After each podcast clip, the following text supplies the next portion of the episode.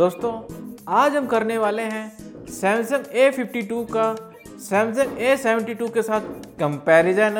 सबसे पहले हम बात करते हैं इनके डिज़ाइन के बारे में। जो सैमसंग ए फिफ्टी टू है और सैमसंग ए सेवेंटी टू है, दोनों में आपको डिज़ाइन सिमलेस डिज़ाइन दिखाई देता है।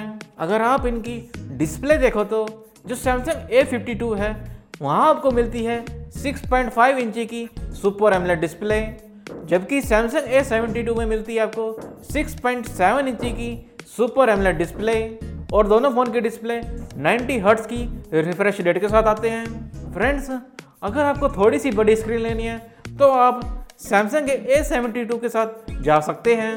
वहीं आप इनके परफॉर्मेंस के बारे में पूछो तो, तो दोनों फ़ोनों के अंदर आपको क्वालकॉम स्नैपड्रैगन का सेवन ट्वेंटी जी आपको प्रोसेसर मिलता है। वहीं आप इनके गेमिंग एक्सपीरियंस के बारे में पूछो तो तो आप हैवी गेमिंग बड़े इजीली खेल पाएंगे।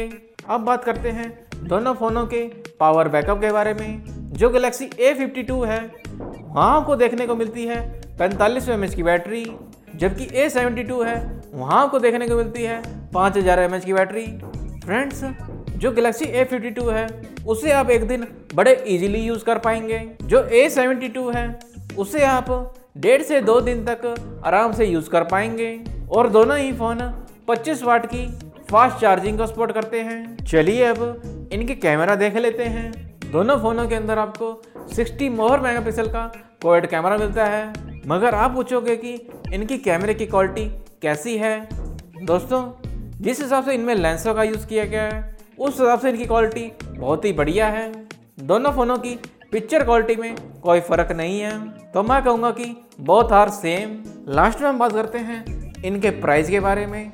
दोस्तों, अगर आपको पैसे बचाने हैं तो आप Samsung Galaxy A fifty two की तरफ जा सकते हैं, क्योंकि जो उसकी स्टार्टिंग रेंज है वो छब्बीस हज़ार पाँच सौ से शुरू होती है, जबकि सैमसंग के ए सेवेंटी टू की प्राइस स्टार्ट होती है लगभग पैंतीस हज़ार रुपये से। तो मेरे हिसाब से आपको सैमसंग का ए फिफ्टी टू लेना चाहिए।